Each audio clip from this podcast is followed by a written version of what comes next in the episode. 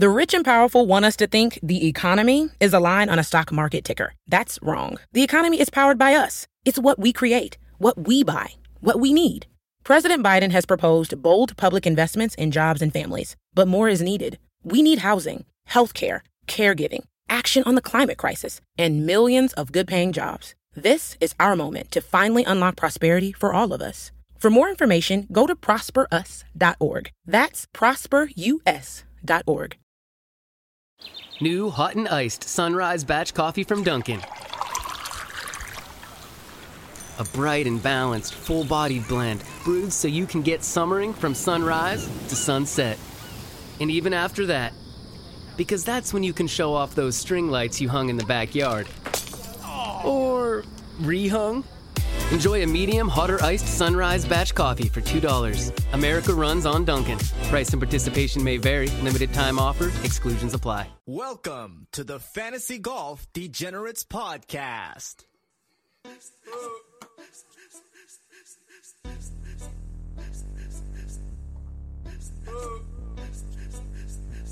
Jordan Bell.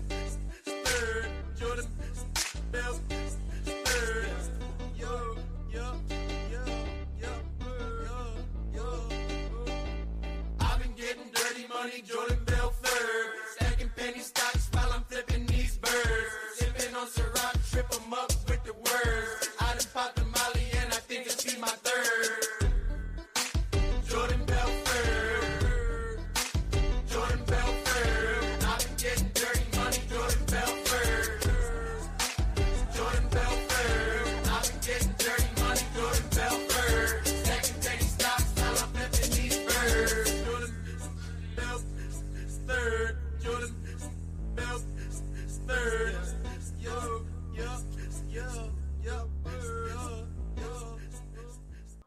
What is going on, DJ Nation? Kenny Kim here, bringing you another Fantasy Golf Degenerates podcast this week for the what what is it the AT and T Pebble Beach Classic? I don't even know what it's called. My brain is so fried right now after the Super Bowl, and then fucking having to wake up at four thirty in the morning to go to work the next day. They should really make this, the day after the Super Bowl a holiday because this shit fucking sucks. Anyways, I am here with my man Tyler Tamboline. Tyler, how are you this week, my friend? I'm good, man. That might be the best intro ever, Kenny, where you just cut it right off and just give the world your thoughts on how life's Yeah. treating you, man. I'm I'm feeling all right, man. I'm a little hungover myself. Actually, enjoyed the evening though. It was a good one. Uh, you know, before we get started, got to remind everyone this podcast is brought to you, presented, and sponsored by rotogrinders.com. You can head on over to rotogrinders.com slash dgen, get yourself 10 bucks off the first month. Had a lot of folks reach out to me, get set up on that. So I appreciate you liking the content. Give me some more feedback if you got some over there. But what a day, Kenny. Like you said, I agree, man. You gotta gotta be a holiday after the Super Bowl. Waste management. I don't know. Maybe it was because I, wasn't there this year, but th- I still was enjoying it from home, and I maybe got more intoxicated than I did when when I was there the last year. So I, don't know. This was a, a crazy one for me. I'm excited to talk about uh, the results. You know, we had a lot of crazy shit happen. Spieth, Koepka, Xander down the stretch, Xander Finau. You know, there was a couple different things going on, and then DJ is a, a theme of the week because we'll get to that later. But he also happened to be winning to start the day off yesterday over in Saudi Arabia. So, what did you think of the week, and how was it for you? Yeah, the Bash brothers getting it done. Uh, I guess they're not really brothers anymore. I don't even know if they're friends, but uh, I mean, they get it done this week with DJ and Koepka. Koepka was, uh, it was pretty impressive. Um, I guess the main thing that stuck out to me about Koepka's win was his his interview afterwards. Um, you know, I've always given Koepka a little bit of a hard time just because I, I like I know he's good and I know you know he he's won all those majors, but to like talk the shit that he does and the attitude he has, to me it just doesn't feel like he's. I mean, it's weird saying this about a guy who's won four majors, but at least recently, in the last couple of years, uh, you know, when he hasn't had the major win, he's still been talking that shit, and just, you know, that that that type of thing sort of rubbed me the wrong way. I I, I like shit talkers, don't get me wrong, but I like it when you back it up. Um, and he really just hasn't. Uh, you know, for the last couple of years, I guess, eighteen months or whatever. Now, in his post round interview, he talks about you know how he was in a dark place and you know the injuries really got to him, and he seemed he said he was humbled. Um, and, and I thought, wow, I mean, maybe it's a you know a change of pace. Now, if he goes out and starts winning every week and winning majors again, yeah, talk your shit, brother, do your thing. I, I don't mind, but I, I like the way that he presented himself uh, afterwards. Uh, because he knew that his game wasn't where it was supposed to be, especially for uh, the type of talent he was. And to get this win was, you know, probably pretty emotional for him, uh, which it, it, seemed like for him. It, you know, just the way he was talking, the way he was acting. Um, you know, uh, Xander just couldn't get the job done once again. Uh, it, it's pretty bad for him. Uh, I had a ticket on him on, uh, you know, at at uh, eleven to one. Uh, I actually cashed out on Saturday night at about five and a half to one. Uh, so I, I, was really glad I did that. You know, uh, definitely saved the saved the week. And then of course we got to talk about Spieth. Um, Jordan, uh, you know, I've I've been bashing him for years now, and it's not. I don't think it's been unwarranted. And he's been straight butt cheeks for like you know three years. He's been horrible. Uh, so I mean, I have no problem saying that when I talk shit about him and I said that his game was off and he was horrible. That I mean, I wasn't fucking lying. Uh, now that doesn't mean that when he plays well, it's not a great thing to watch, and it's not and it's exceptional for the game. I mean, the amount of buzz uh, that came around during his round on Saturday was pretty fucking unbelievable, uh, and it made that round so much fun to watch. I mean, a good Jordan Spieth is good for the game. Uh, I, I, think the one thing I noticed from him, um, especially on Saturday, is he was enjoying the game. I always talked about in the past how you you hadn't seen him smile. You don't see him smile on the course anymore. You don't. It doesn't look like he's having any fun. Well, it looked like he was having some fun. Now, when you shoot 61, you're going to have fun. Uh, and, and, you know the comeback, and, and even on Sunday, he didn't play his best. Uh, but still just one over was still in the mix until you know close to the end. I think he was like a, a, stroke back with still five holes left to play. He was still in it. He just couldn't hit a fairway. Uh, but the thing is, that's that's his game. You know, I mean, the thing about his his approach game was so good uh, that you know even even when he was in his prime, the thing about him, the reason why I thought that his game was suffering and, and I didn't know if he was going to be able to come back was because he lost mentally, like you know, mentally his joy for the game, mentally like trying to get into the game. And I think that was what put him above everybody else back in the day in his in his prime. He's like 27 years old, but like when he was winning all the time. The thing about it back then was, you know, his mechanics, his swing, um, his his off the tee game wasn't really that great back then either. You know what I'm saying? Uh, the thing that stood out for him was that mental capacity to make the clutch shot at the clutch time. That's why he was so fucking good back then. Um, and, and, and you saw glimpses of that on Saturday, and you saw the fun that he had because uh, if you, when you lose the mental side of your game, you can lose your game forever. We've seen it before. Chip Beck, Ian Baker Finch, David Duval. I mean, Baker Finch was a freaking major winner, and then he, he lost the mental capacity to play, had the yips, and and and just quit the game. you know, I mean, it, it's not it's not like it's never happened before. It happens pretty often uh, in the game of golf, and that's why I was so worried about Jordan Spieth. And I never, I didn't know if he could really come back because that was his game. You know, he wasn't the longest off the tee. Uh, he wasn't the best ball striker there. Short game and putting, he was the best. Uh, but I mean, you need to get the ball to the green first. And the thing is, the, the, uh, he just made so many clutch shots back then, and he, he, the way he went and played the game, it felt like that. You know, I, when you looked at him, he's like, uh, you know, I can do this. I can, I can make par from here. I can chip this in, and that's the way he thought, and that's and he did it quite often. Um, so, so it was really nice to see him back because he's good for the game. I mean, the juice that was buzzing around him, really, really nice. So, I'm hoping this is a prelude. Uh, this maybe him getting back. Um, you know, and, and, you know, he's always fun to watch. What what'd you think?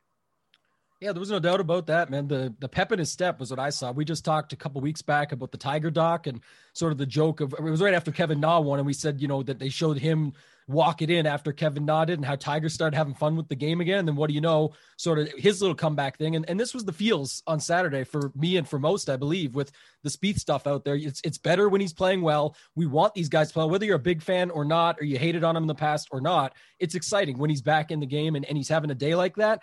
I know it didn't translate on Sunday, but he's definitely got to take something away from that with the confidence. I had a good laugh, Kenny, at some of the, the jokes that were going around out there. Like, uh, did you see DJ hit that guy in the back? Over in, uh, in yeah, Saudi. Was... And someone posted that yeah. I forget who it was. I, they're like, so remember when he hit it over top and just buried Jordan in that playoff? And then they're yeah. like, so this is when he broke Jordan, and then this is when he fixed him. He hits the guy in the back with the yeah, I know. He hits all of a sudden, you know, I, I almost killed a guy doing like before you go.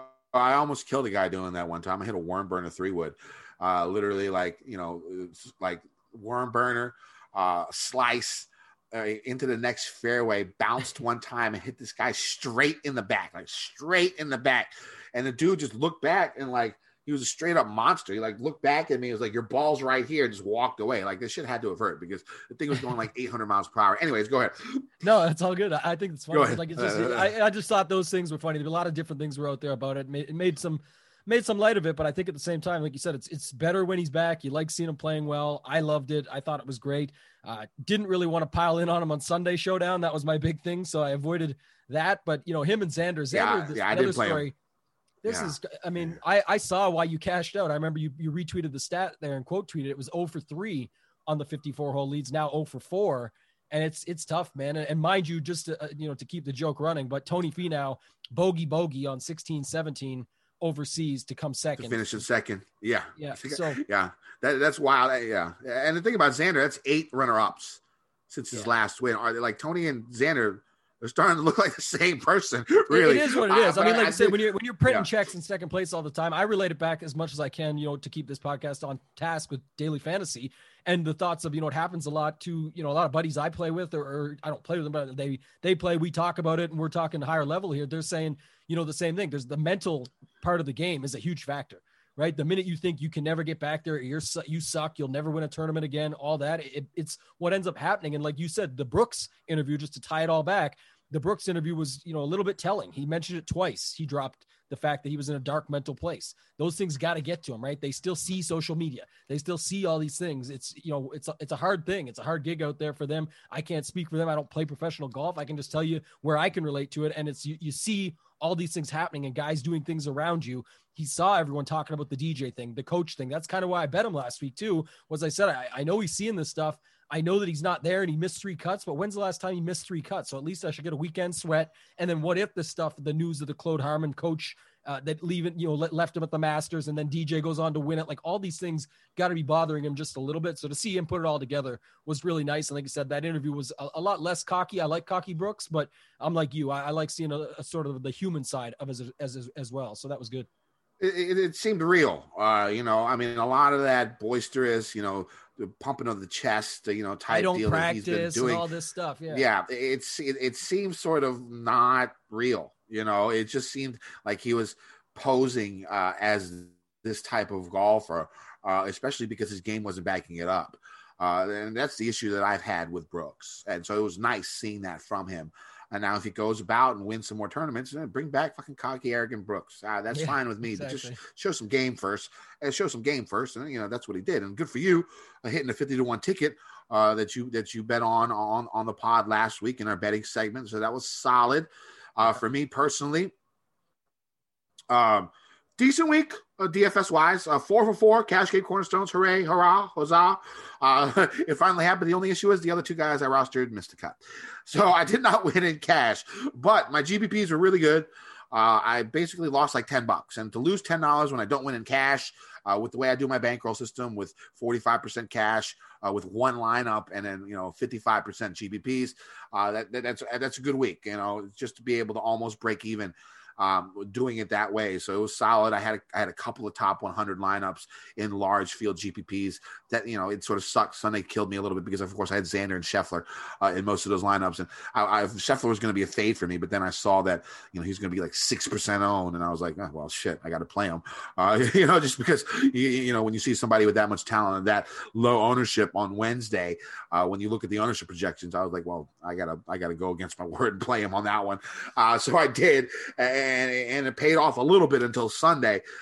Uh, betting wise, a solid again. I mean, ever since betting was legalized in uh, Virginia three weeks ago, I have been on a nice little run. Uh, I had Xander um, cashed out. Xander Saturday night at about five and a half to one on a fifty dollar bet, so that was like three hundred bucks. Uh, then I had um, uh, then I had um, you know, I had uh, a, a, a drunk ass four person parlay that I made that I didn't even remember making.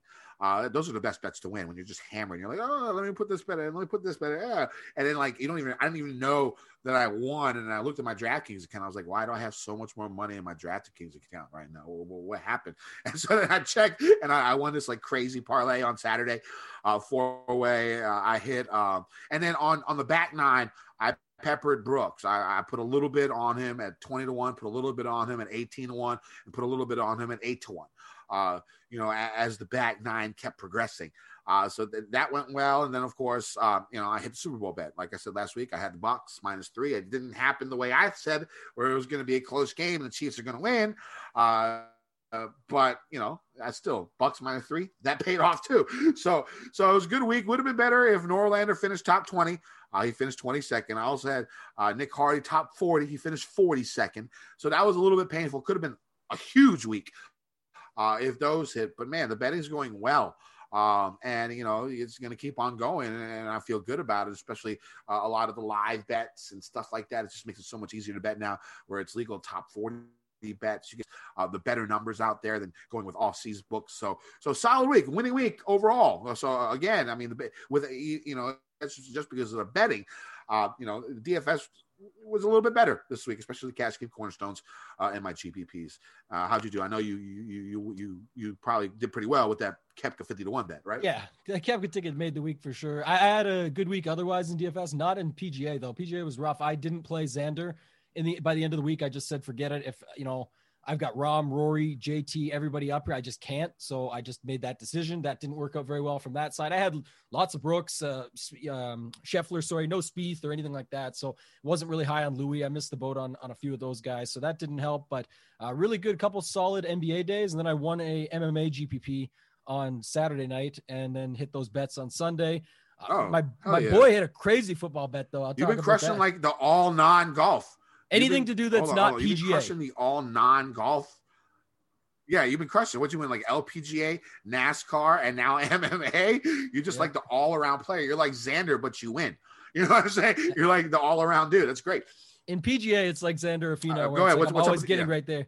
Oh, I was just gonna say, yeah, yeah, the Super Bowl bets yeah. too. You just talked about some. I had, to, I was, I was hard on the under, so I, I, got the first half under by half a point. That was a little bit scary. Then I got the game under uh, overall. So that was that was my biggest bet. So I was I was loving that. I you know when you get two te- teams like that with all those names on paper, everyone just loves the over, right? There's no way that there's just not going to be fireworks. They say, and then it's the other way around. They got there for a reason. They both have some you know defensive players that can do their job, and sure enough, it came out that way. I was not expecting it, like you said, to go down, but that's why I didn't want to pick a side because it's Brady versus Mahomes. That to me is impossible to pick on paper. like it's just so hard to to siphon through. My buddy hit a huge bet. Shout out to my boy Dob, eleven dollars on Brooks Koepka. He had a little less than most. He had a 40 to 1, but then he put it together with the Gronk first touchdown, which was like 17 to 1. And he hit he hit that thing, and we were just pumped to see that happen to start the game off. So yeah, shout out to him. It was a big bet, paid like over 7,500 bucks. So uh, and then he had yeah, Brooks. Uh, uh, he had Brooks standalone. He wasn't just going to let it go to waste, but he tried to uh-huh. parlay it up with something else just to make it happen. So huge on him. And overall, great week, man. I had a fantastic week. Uh, so I'm excited. And now we get Pebble Beach, more more good GPPs to give back some of that alt sport money.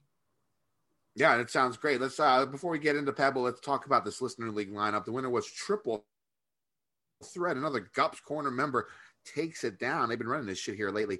Um, so his lineup consists of Justin Thomas, um, he was uh, 22.4% owned, finished 13th, still at 100.5 points. And uh, eh, condolences to Justin Thomas. And of course, his Sunday wasn't that great because his grandfather uh, passed away. So that must have been really, really tough for him to go out. I mean, it shows uh, the stones he has to go out. And I mean, if that happened to me, I probably wouldn't have been, I would have just withdrew. Yeah. Uh, so, I mean, uh, kudos to him. Uh, he had um, Usti, who finished 11th at 93.5 points. He was 3.87% owned. He had Brooksy, uh, 9% owned, uh, 146.5 points. Corey Conners, another guy that we liked last week, about 17% owned, finished in 17th, 95 points. Uh, Brendan Steele, um, 11% owned, finished in 30th with 77 points. And he had KH Lee. Uh, yeah. That that was the one that, that put him over the edge. The the chunky Korean, uh, who who's a, a masterful karaoke singer. Uh, if you ever get me drunk enough, I will do some karaoke. Um, yeah, new edition. That's my shit. I can't stand the rain. You should hear it sometime. Uh, and, and KH Lee, uh, it's karaoke is huge in Korea. Like if you go, they actually have these things called karaoke rooms where you go with like a whole bunch of your friends and you, it's in like a room and you get served booze and food and whatever, and you just wail on some crazy karaoke. I've been to a few of those when I was in Korea. Uh, but Chunky KH Lee uh, finished in second, uh, half a percent owned, 116 points. What'd you think? Yeah, incredible. Got the got your guy KH Lee down there and the Canadian Corey Conners. We've had this battle before, back and forth, right? So uh, we like we liked Conners, Koepka, Thomas. Those are guys I was in on. I wasn't as high on Louis Steele or KH Lee, but shout out to him. And and we just talked about this last week about guys blowing out the field in this Lister league, and here's another almost 40 point victory. So uh, good on triple threat, get the job done there, and and we'll uh, see him in the three man this week. All right, so let's get to uh, this week. The PGA Tour goes to California again for the uh, AT&T Pebble Beach Pro Am, but there's no Pro Am. It's just AT&T Pebble Beach, uh, which is great because you're not going to have six hours. This is one of like the worst TV watching golf tournaments ever. Uh, so without the without the, the amateurs out there, you won't have the six and a half hour rounds. You won't have the cutoff to Larry the cable guy instead of watching like someone actually trying to hit a shot. Uh, so so that's going to be very very nice. Uh, also with the no pro am, they're actually only going to go to two courses. Uh, this year, it's going to be at Pebble Beach and it's going to be at Spyglass. No Monterey Peninsula Shore course this year. It should make the course should make the scores a little bit worse than usual. They're going to play Pebble three times, um, now, of course, this is sort of weather dependent because Pebble can get taken over if there is no um, wind or anything. You know, it's a short, short course. These guys are pros and they can do their thing. Uh, but if there's any type of wind, even if it's mediocre, I mean, I would think that the the scores will be a, a, a little bit worse than what we've seen in this event uh, the last few years. So let's get to um, the courses. Pebble Beach Golf Links is around a 6,900 yardish par 72 with four par threes and four par fives. Uh, two of the par fives are reachable by all golfers. One won't be re- reachable by any. That's going to be the 14th. It's going to be tough. Of course, it depends on the wind. And uh, one is reachable for the long hitters. That's going to be the 18th. Uh, the course hugs the coastline. You know, great views, beautiful course, uh, but also brutal conditions if the wind picks up. Uh, off the tee, golfers see fairways that are above average in size with bunkers, garden, landers, landing zones. Uh, you will see a lot of less to driver here. I think uh, 70% of all the fairways have been hit in this event for the you know last decade plus or so. So you're going to see a lot of less to driver uh, on this course. Now, if golfers miss uh, wildly off the tee, you know, OB comes into play since nearly half of the holes sit along the uh, ocean side of the Pacific Ocean. Uh, on approach shots, golfers are going to see tiny, tiny greens with just a bit of undulation and slope. Uh, the greens aren't usually crazy fast here, and I expect this meter to be around 10 and a half to 11. Uh, it's going to be, you know, POA, POA greens, a lot of bunkers, a lot of false fronts surrounding the greens. Uh, so that's what the golfers have to deal with there.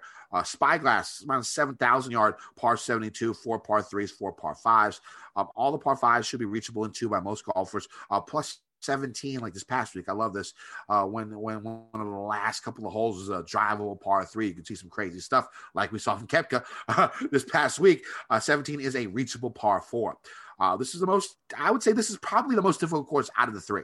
Uh, even unless unless the wind really really picks up, um, you know, I, I, would expect this to play a little bit more difficult than Pebble. Uh, the first five holes here are played among the coastal sand dunes, but after the fifth hole, the course moves more inland and is played within the Del Monte Forest. That's why I'd say uh, if the wind does pick up a bunch, Pebble could play harder. But in, in normal conditions, I think this is a, a more difficult course. Uh, with many more trees protecting this course, the wind could be less of a factor uh, than uh, Pebble Beach. Off the tee, golfers see average size fairways with just a few fairway bunkers to deal with.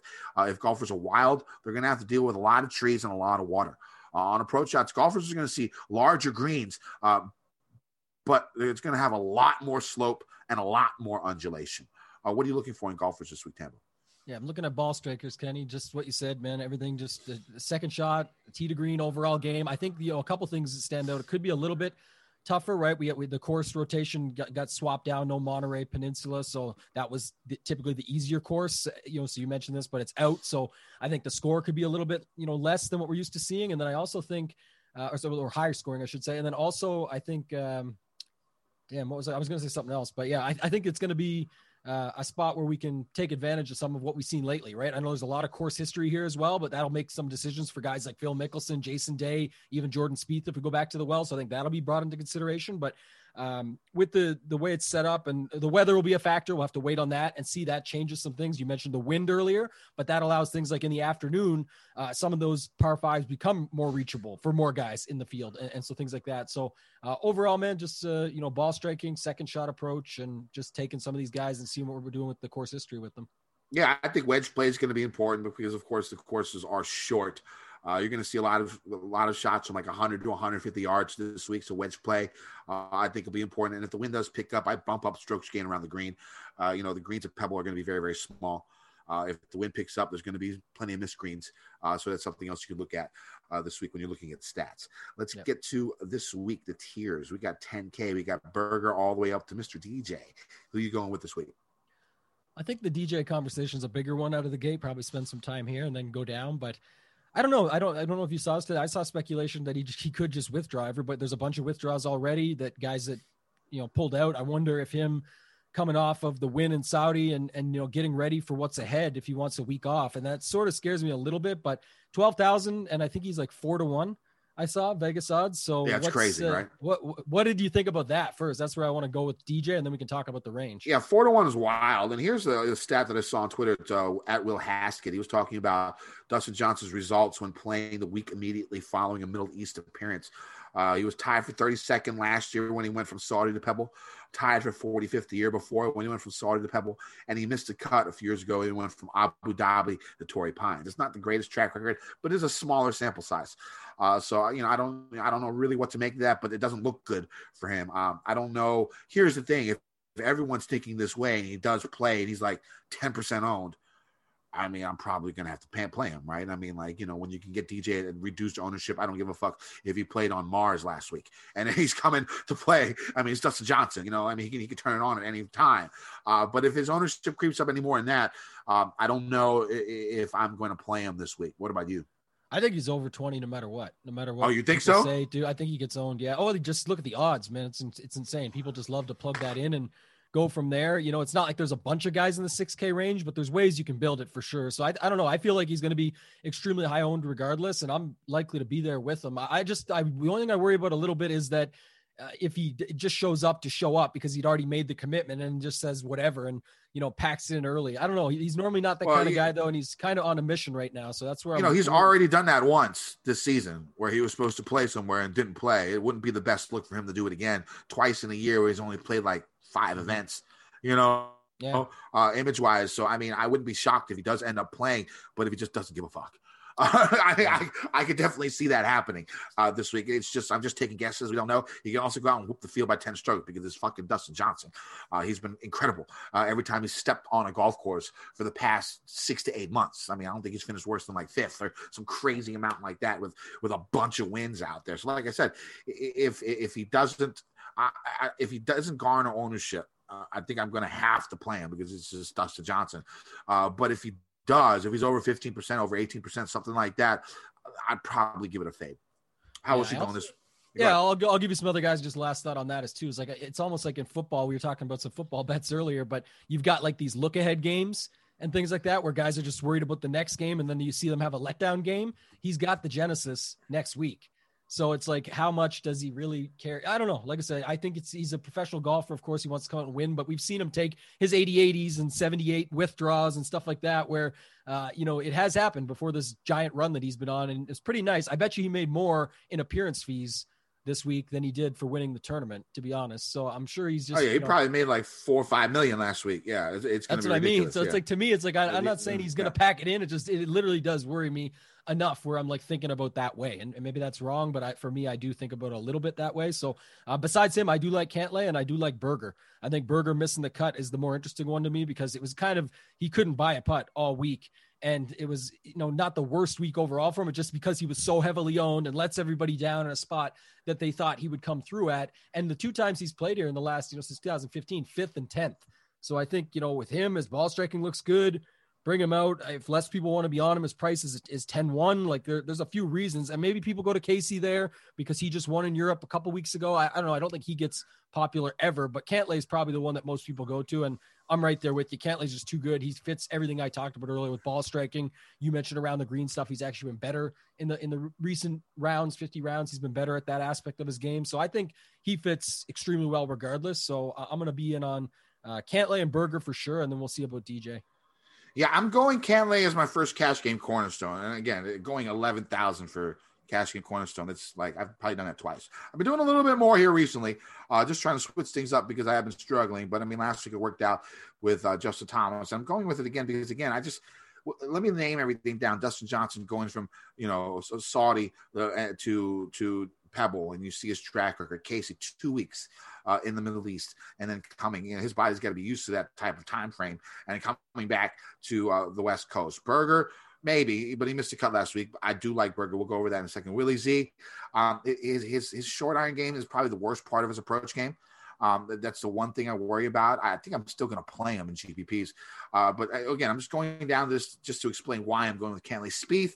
Um, good track record here, but you know, one round I can't use him in cash. Jason Days hasn't been playing great. I can't use him in. The rich and powerful want us to think the economy is a line on a stock market ticker. That's wrong. The economy is powered by us. It's what we create, what we buy, what we need. President Biden has proposed bold public investments in jobs and families, but more is needed. We need housing, healthcare, caregiving, action on the climate crisis, and millions of good paying jobs. This is our moment to finally unlock prosperity for all of us. For more information, go to prosperus.org. That's prosperus.org. Cash. Siwoo Kim, at this price, there's no way I can use him in cash. Molly, I thought about, uh, but you know, two events, that's it. Um, you know, I, am not that strong on using him in cash. if you have to go with a 9K, I'd probably go Molly. Um, Fowler, no. Burns, no. Cameron Davis, eh, maybe, but 9,000, the price is crazy uh, for him, even though the guy's been playing solid. So the only guy that I really trust in cash in this 9K and up range is Patrick Cantlay, and that's how I'm going to go with.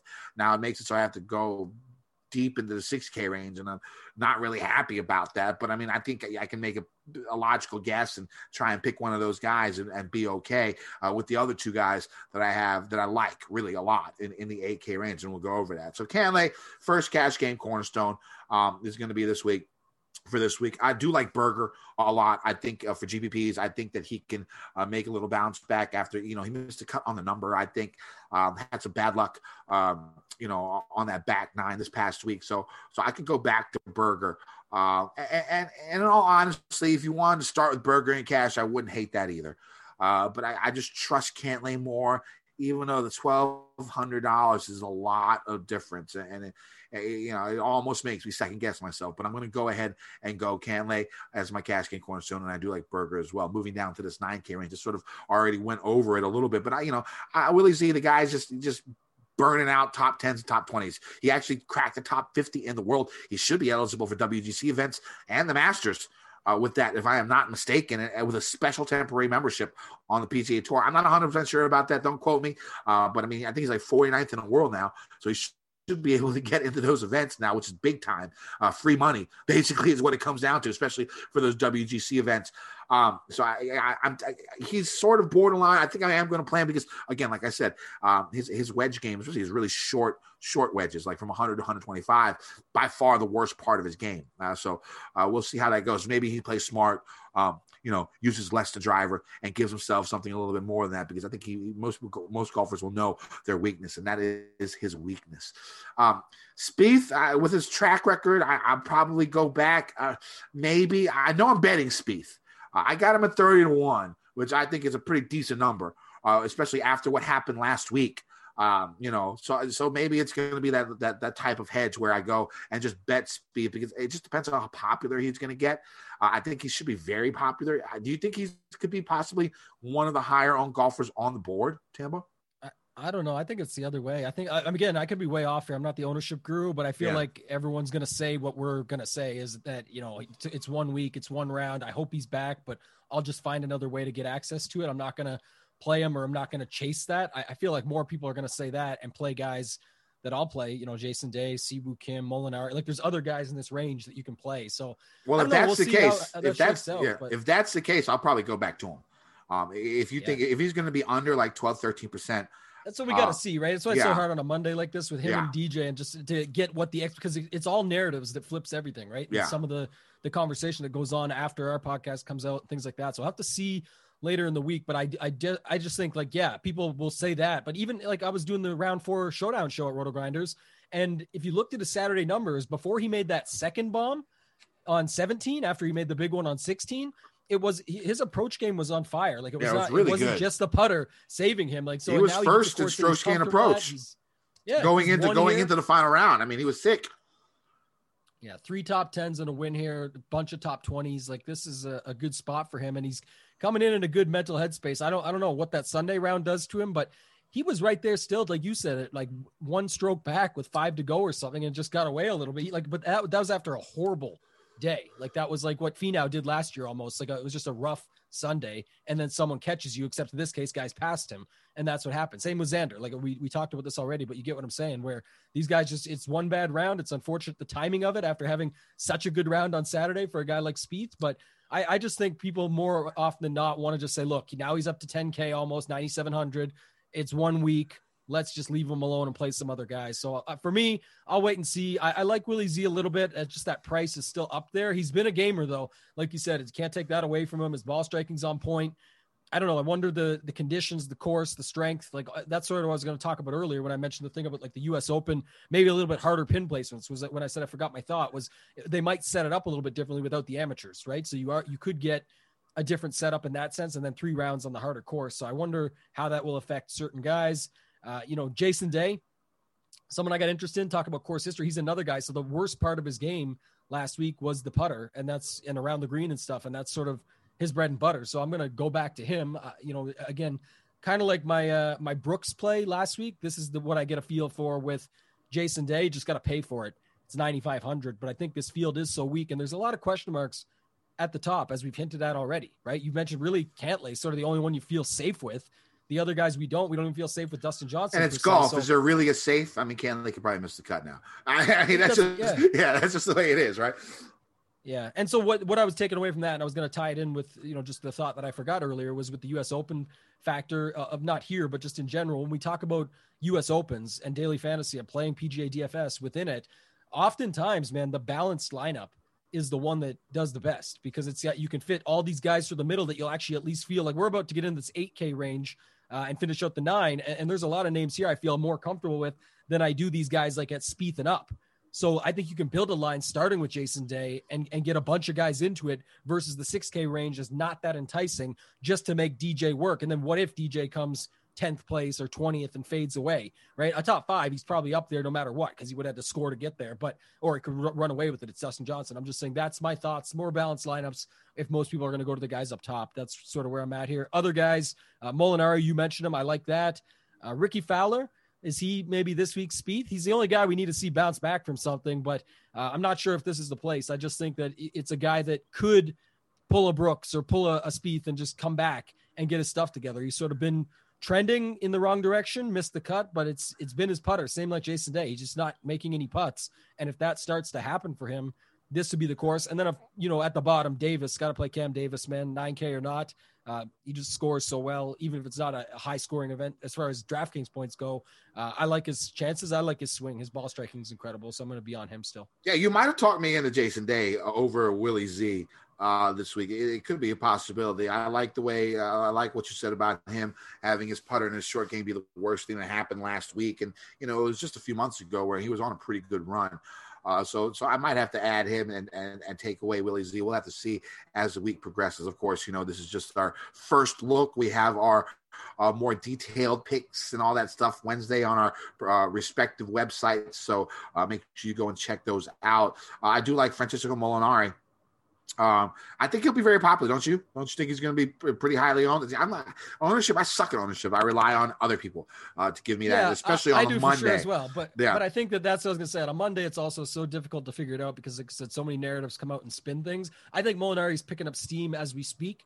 And he moved to I- California. Maybe he's used to POA now since he's, he's living out there, and there's a bunch of POA, there's a bunch of POA uh, courses out there. So maybe he's been practicing on them. Uh, maybe he can get that putter going, but he's like almost dead last in the field in putting uh, in the last 150 rounds. But we'll have to see uh, how that goes. But in the game um, that he that he's been playing, it's been pretty solid uh, here lately. Uh, and I do like Cam Davis, just like you. I'll probably go back to him. Rickie, I'm not sure. Uh, the thing about Rickie, you know, he was always a good ball striker, but you know, putting was like one of his biggest strengths. You know, he was an aggressive putter, uh, makes a lot of putts, and he's still aggressive, but now he's missing the ones that coming back.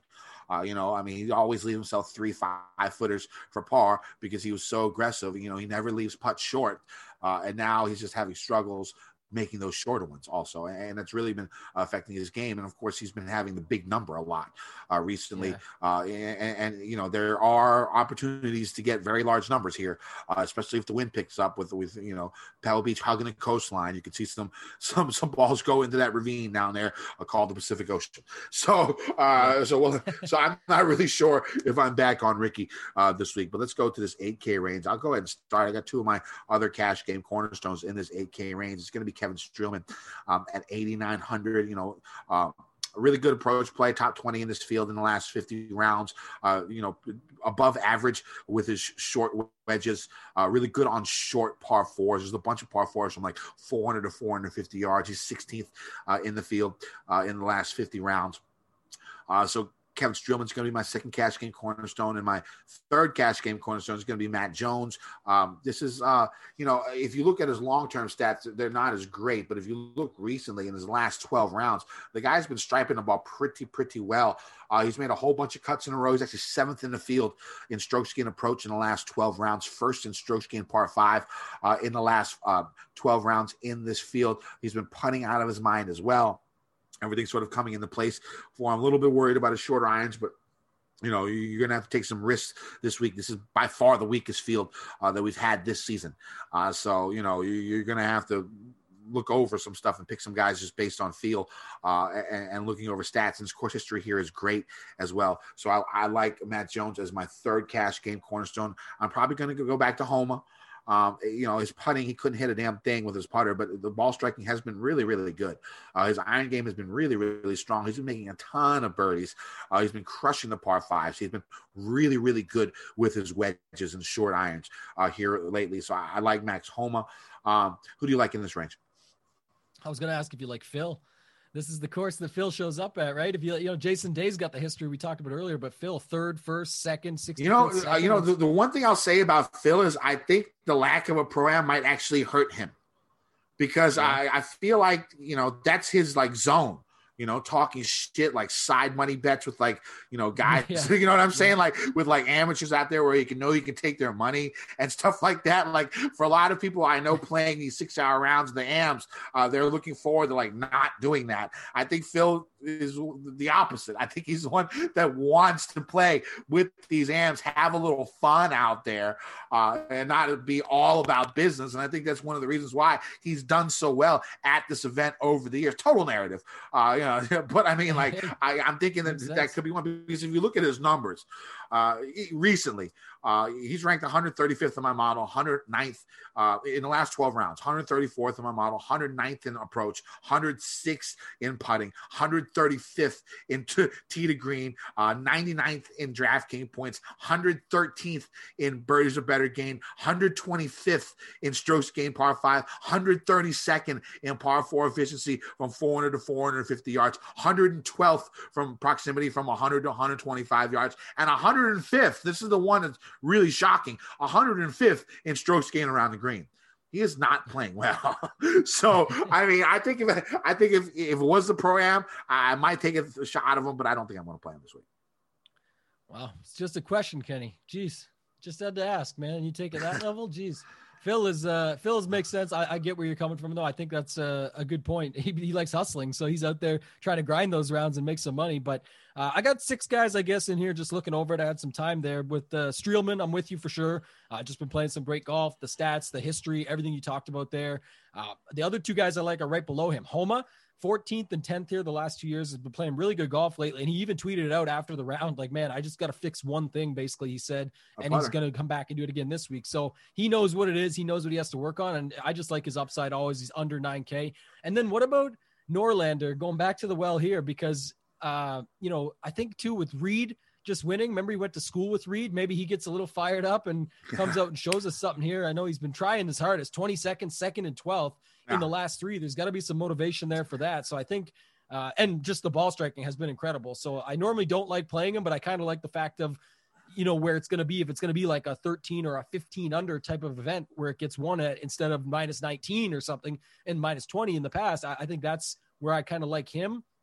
Tringale's just been too good. Uh, I guess the thing about Tringale that I've noticed is you know the history and whatnot. Not that I'm a big course history buff, but it hasn't really mattered. He's almost like one of these guys that's turned it around.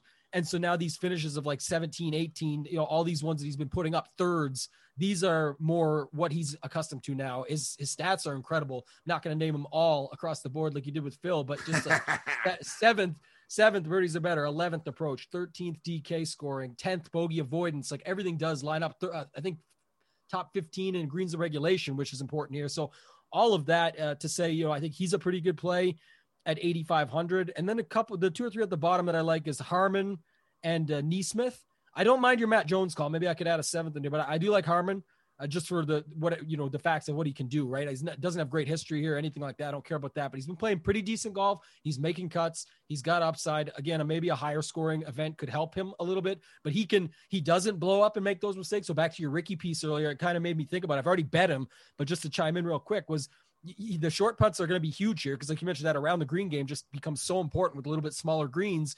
Where if he's not making the shorties, that's a problem, and there is opportunities to blow up. Well, Harman is the opposite. Harman really doesn't ever blow up, and he can make the short putts. So I think that makes him a good play down here. And then I said I like your Matt Jones call, but NeSmith, uh, just tracking him last week and following along what he'd been doing. He actually has an 11th place here last year. Uh, and stats wise, he's awesome. And, last week he was really on with his ball striking. He's again, look across the board at his stats good drives, bogey avoidance, uh, ball striking in general, greens and reg fifth in this in this field in the last 50 rounds. So I really like NeSmith and just sticking with him. And maybe the 8K price tag scares people away because they're used to seeing him in seven or 6K range. Yeah, I can, I can get behind that. Um, I, like I can get behind the Tringale and the NeSmith place down there. So I, I do agree with that. Let's move down to the 7K range. Go ahead, Tim. Why don't you keep going? Yeah, this range is packed, man. So without uh, naming them all, just even in the upper range, like Chris Kirk, Russell Knox, these are guys that I would like to play that I'm going to be a little bit heavier on, I think, than some of the other names below them. Uh, Varner was looking okay last week. I'll, I'll go back to Harold Varner. I think he's a, a good play. Rory Sabbatini, I like a lot, you know, at 7,600. And then the other guy I like down here is actually Scott Stallings, just to round it out at 7,500. Uh, not someone that you know people are normally tracking or onto, but he's got good course history. He missed the cut last year. Before that, he was third, seventh, and 14th. And then if you look at uh, his numbers from last week, just the ball striking numbers, they're they're all solid across the board. He just uh, really couldn't get it done down the stretch. But I played him a lot in Sunday uh, round four showdown because all three rounds he had it put together going into round four. And so not a not a bad week overall. I like rounding it out with him at 7,500. But who do you got in this upper 7K range and that you like? Any cash game cornerstones in here? No, no cash. I think uh, if I'm going to play somebody in cash up here, it'll probably be Malnati. Uh, pretty decent track record here. He's been playing good golf, except for that one missed cut that he had. Of course, I had him on his cash game cornerstone that week, so that one hurt a little bit. Still bitter, uh, but uh, you know, good wedge play, good on short par fours. Has been ha- having a ton of birdies. He's fifth in the field in birdies better game in the last 50 rounds. Uh, Malnati is. Uh, so I like I like Malnati. I like your Knox call. Uh, really good with his shorter irons. Uh, so I'll probably play a little bit of Knox. I don't know if I want to be using him in cash, though. I like Varner uh, as well. Uh, showed a little bit last week. Got his game looked pretty good, of course. Uh, really, really solid iron player. He's top five in this field in strokes gain approach.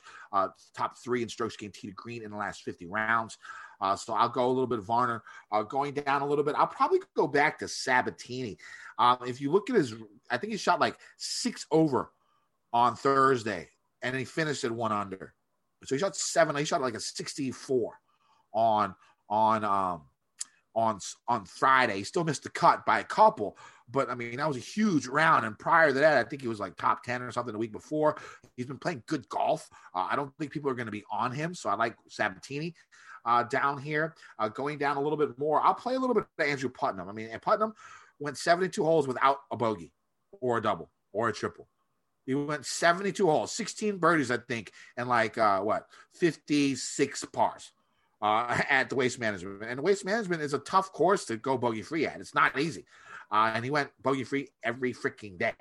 Uh, so uh, I, I, don't mind him. I also like him 140 to one. I mean, a guy who goes, you know, bogey free. I mean, he has won before, uh, so I don't mind him down there. Uh, going down a little bit lower, uh, I might play a little bit of uh, Harry Higgs got a decent finish here last year. Scott Piercy, another guy with good course history uh, down here. Brian Stuard, a short, short game, uh, short golf course specialist. Uh, you know, I like him. I might even give Ryan Moore a little bit of a chance because he's, he's been struggling. Uh, but his short irons are the best part of his game. Maybe once he gets to a course that is really, really short, uh, that he can maybe get his thing going uh, after a really poor start to this season. Uh, so those are some of the guys I like down below. Yeah, if I go down below there, one that stood out was Kyle Stanley just for the numbers and what he's been doing lately. So his stats line up 36, 18, 32nd coming in. So 7,400. He's a decent price. Uh, hmm. Joel Dahmen at the same price, got a 14th here last year, made the cut all three times. He's not playing his best golf right now, but again, if you look at the stats, they still line up for the course and quite well across the board, to be honest. So I, I like him. Uh, who else? I got uh, Ryan Moore, who you just mentioned. Again, stats line up. I played him at 6,700. He's gone back up a little bit, but I'm going to keep going. I, I, like these types of like him, Sabbatini, Knox. These are the grinders that I think are going to set up well for the course this week. So that's why I'm going with them. And uh, at least in my early look, I'm, I'm interested more in that than some of these scores. Necess- you know, not necessarily going to be as high on them. Uh, Michael Thompson, you mentioned him a couple times over the last little bit. He hasn't been doing much. Like he just missed the cut, but then before that, it was a fifth, 25th, and 21st. He's got a 10th here two years ago. So, uh, stats wise, if you look across the board, he's not going to pop off the page. But if you think about the model, you know, like if you're not looking at a model and you just think about what he's been doing, I think that's, you know, where you can find some of these unique plays in tournaments. So, he's one that stood out to me. I wasn't sure if you were going to bring him up or not. And then, uh, Scott Piercy, you mentioned definitely like him at an event like this, uh, 18th, 10th, 20th, 55th here. Um, you know, Scott Parsy, sometimes we call him because that's all he does, but those are Par's good score here. Uh, likely this week. I don't think it's going to be, like I said, it's not going to be 20 under or something that takes this thing down, in my opinion. So uh, he can still score enough by all means to win a tournament at, at, something like 15 under. So I think I like him. And then that's really it for me, man. And then it gets, you know, quite a drop off after that. So uh, there's not really anybody else here I'm super high on. Anybody else you got in the 7K range or want to hop into the sixes? Let's go ahead in the 6K range and go with my last cash game cornerstone. I mean, if I'm going to use use Cantlay up top at 11,300, I got to pick someone down here in the 6,000 range. Uh, and the pickings are slim. Uh, you know, I mean, this is by far the weakest field that we've seen. Uh, but you got to take risks sometimes, and this is the risk I'm going to take. And I'm going to go ahead and take uh, Joseph Bramlett at 6,700 to, to, finish off my cash game cornerstones. 18th a couple weeks ago, 18th uh, last year here.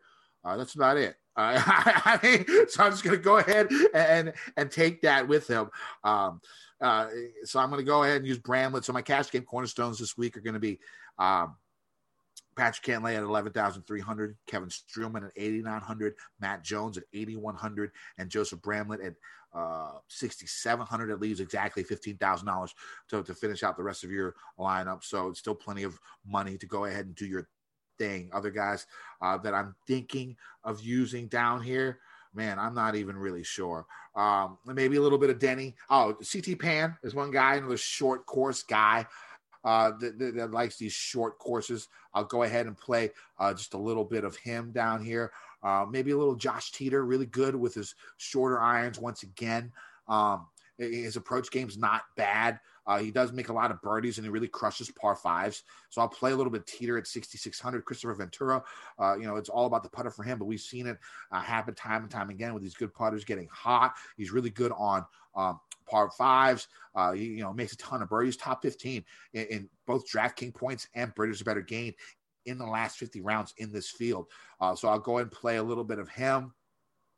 Um, going down a little bit, I might throw in a little bit of Akshay Bhatia at 6,500. We'll see if the young kid can go out there and play, uh, get his game up, try and get that, uh, you know, that rep up of being one of the, the top really young players out there. Um, other than that, there's not many. I mean, you know, who do you like? Maybe you can convince me into some of these guys down here. No, it's really hard, man. There's almost nobody that I like. To be honest, like I said, just hate this range. I don't think you have to go here this week. So just to name some names, uh, you know, I'm with you on Denny. Anytime he's under 7K, we talk about Patrick Rodgers in the same instance, where you know under 7K, not on Bermuda, sounds like a good spot to pick him up at 6,900 if you want to take a shot. I can agree with that. Yeah, I like that one. I guess that'd be the one I like. But you know, there's CT Pan, your call there. I don't hate that. Fairways and greens. So to play that game, it can work out well. So you know, smaller greens, things like that you mentioned. So I think uh, a guy like him would be okay. Uh, you mentioned Bramlett. Uh, who else? Davis Riley's back in the field. Didn't put on the worst display, so you could go back to him. I don't see why you wouldn't. It wasn't, you know, like he played terrible. He just didn't have the best overall week. But that's what you get for sixty one hundred bucks. It was definitely uh, decent week, and, and maybe this is better for him. Chris, Kristoffer Ventura, who you mentioned, um, Aaron Baddeley, Adam Schenk. These are guys we play sometimes, and just scrolling the list, man. There's not many beyond that. There's a lot of names down here, but you know, it's not something that I'm going to be looking to build my lineups around. So I'm not going to just give out names to give out names. That's just some of the ones that I would go to if I was doing, you know, when I'm doing a bunch of lineups, I, I might go that route, but I'm mostly going to be going balanced from what I can tell as of now. Yeah, I might throw in a little bit of Rob Oppenheim, you know, really good wedge player, really good around the green. Um, that's someone who I could think of playing. Um, yeah, I mean, it, it, it's getting sort of sort of tough down here, and I'm sure it, once I dig a little deeper uh, as the week goes on, I'll be able to find uh, probably a couple of more guys down here. Uh, like I, I like I want to play Jimmy Walker, but I'm not. The guy has been playing so bad. Uh, but you, normally he's really good on power and he's really good with his wedges. But I mean, I he, I don't think he's finished better in like 45th in his last like 20 starts or something like that. So, so I can't really get down uh, with him, uh, even though the numbers say it's possible. I'm always a Dominic Bozzelli mark. I always like him. I don't know why. I'm just a fan of him. I just like the way he puts and like, you know, and again, his wedge game is decent. Um, so I might throw him down at the minimum. Uh, these guys are throwing out. I'm sure I'll have more as the week I goes just, on. yeah, I think Yeah. it matters too, like the weather and factors that are going to come into it. Because, like I said, if it, if it is going to just be more of a grinders fest, a lot of the guys I like to like, we joke all the time about Bozzelli. The B stands for birdies. That's why we play him. But if it's not going to be a, a spot where we're used to with a bunch of birdies out there for the taking, then I don't think he's going to be a great play. Yeah, it's going to be based on the weather. You know, I mean, the thing is, if it's light winds, this could be a birdie fest. Uh, there's no Yeah. doubt. The course is small. These guys are just going to, you know, throw darts out there with their wedges if there's no wind. But Right. it's pretty likely there's going to be wind. I mean, it's Monday. I don't judge the weather this early in the week anymore. I don't even think about it until Wednesday night uh, because I don't make my lineups anymore until Wednesday night. I used to make them throughout the week, but now I don't do that anymore. Uh, I, I make them like 11 o'clock on Wednesdays. Now it'll be like eight o'clock on Wednesdays because I got to get up at like four in the morning because, because of this new job. Uh, so, uh, so uh, that's the way it's just going to have to be uh, when it comes this week. All right, let's get to the bets. Uh, Tambo, who do you got this week? I mentioned earlier, Jason Day, 25 to 1. Gonna run that back. I feel like this is like how I felt about Brooks. So it feels good. It's not as big of a number, obviously, but I'll take it. I like Streelman, who you mentioned, so I'd already bet him 40 to 1. This week my book has each way. They they brought it from one quarter payout on top five to one fifth payout on top eight. But I got Streelman 40 to 1 uh, each way with the top eight. All these are that. Uh, Fowler 50. Same thing. Norlander 55. Missed that number. I wanted a little more, but I'll take that. And then Stallings 100. All right, I got four this week so far. I'm sure I'll add some. Um, you know, in my final write up, I'll also probably uh, do some top 20s and some top uh, 40s uh, before, and then I'll look for some live betting as well. But I mean, uh, my first bet's going to be Spieth at 30 to 1. Uh, I, I was a little bit shocked that I could still get 30 to 1 on Spieth on a course like this after the week it just had. Uh, so I'm just going to go ahead and pounce on that. Uh, I also have Molinari 30 to 1. Uh, I don't mind that number. I'm going to go ahead and take him as well. Um, I got Matt Jones at 80 to 1, and I got uh, Putnam as just a flyer at 140 to 1. Uh, definitely going to add a couple more uh, as the week goes on as I do a little bit more research uh, before my final write up on Wednesday. All right, one and done. Who you got? I haven't fully decided. I put down Cantlay and Day for now. I might just burn them up and give them a shot that way, but I definitely don't want to use DJ here. I think there is other spots I can use them, so I'm gonna I'm gonna burn up somebody, probably Cantlay or uh, or Day. I just I don't feel like there's gonna be another spot for them that I need them, and it's still early to make some moves. So that's what I got. Yeah, what you- you got? you might have taught me in the day. I think I'm going Spieth Day uh, this week. Uh, that's what I'm going to go with. I mean, I, who knows what's going to happen with Spieth? I'd rather get him when, after a week that he just had because who knows what the hell's going to happen with him. I mean, we, we can't really predict the future. He could just go off and become the Spieth of old, or he could just shit the bed again. So uh, I'll go ahead and just use him right after the week he had because you know he has those feel goods uh, inside of him. So so Spieth or Day, I'm leaning Spieth, and that's how it goes. Of course, I had Xander again last week, uh, finished in second, so that wasn't the worst week. Um, in the world for a one and done. Uh, I had him and Willie Z in both of them. So we'll see how it goes this week. All right. So you can find me on Twitter at KendoVT. I know this was a little bit uh, not as exciting as the last couple of weeks pods, but man, I am just fucking burnt out. My head is fucking killing me from this work. So we'll be back next and the Super Bowl the day before. So next week will be a little bit more exciting, I'm sure. And then we'll go ahead and you can find me on Twitter at KendoVT. You can find me uh, my article every week, uh, you know, on gupscorner.com. Uh, make sure you go. I have some promo codes out, so you can go and check my Twitter feed for that if you want to join up. It, it's, it's a good good spot to, to get all the stuff you need for golf and other sports. Tambo. Yeah, find me on Twitter at Totec and Tambo, or head on over to rotogrinders.com slash DJ and get yourself 10 bucks off the first month. Do the Tuesday show there with Noto and cards. That's a great one for anybody playing large field GPP stuff. Wednesday, I do the lineup HQ show. If you want to know how to put it all together, exposures, groups, settings, all that stuff where you're putting together and build out. Uh, a lot of people say they take a lot away from that. And then, yeah, NFL's over. Like you said, Kenny, a little bit of a, a hangover Sunday into the Monday. So it was a, a rough one, I think. But overall, still some good information out there. And you guys can find us throughout the week. Definitely sounds good. All right. So no amateurs this week. It's going to make this a little bit better, I, I think. So let's go ahead and let's win some motherfucking money. DJ Nation. The rich and powerful want us to think the economy is a line on a stock market ticker. That's wrong. The economy is powered by us. It's what we create, what we buy, what we need. President Biden has proposed bold public investments in jobs and families, but more is needed. We need housing, healthcare, caregiving, action on the climate crisis, and millions of good paying jobs. This is our moment to finally unlock prosperity for all of us. For more information, go to prosperus.org. That's prosperus.org. The rich and powerful want us to think the economy is a line on a stock market ticker. That's wrong. The economy is powered by us. It's what we create, what we buy, what we need. President Biden has proposed bold public investments in jobs and families, but more is needed. We need housing, healthcare, caregiving, action on the climate crisis, and millions of good paying jobs. This is our moment to finally unlock prosperity for all of us. For more information, go to prosperus.org. That's prosperus.org. Without the ones like you, who work tirelessly to keep things running, everything would suddenly stop. Hospitals, factories, schools, and power plants, they all depend on you. No matter the weather, emergency, or time of day, you're the ones who get it done. At Grainger, we're here for you with professional grade industrial supplies. Count on real time product availability and fast delivery. Call clickgrainger.com or just stop by. Grainger for the ones who get it done.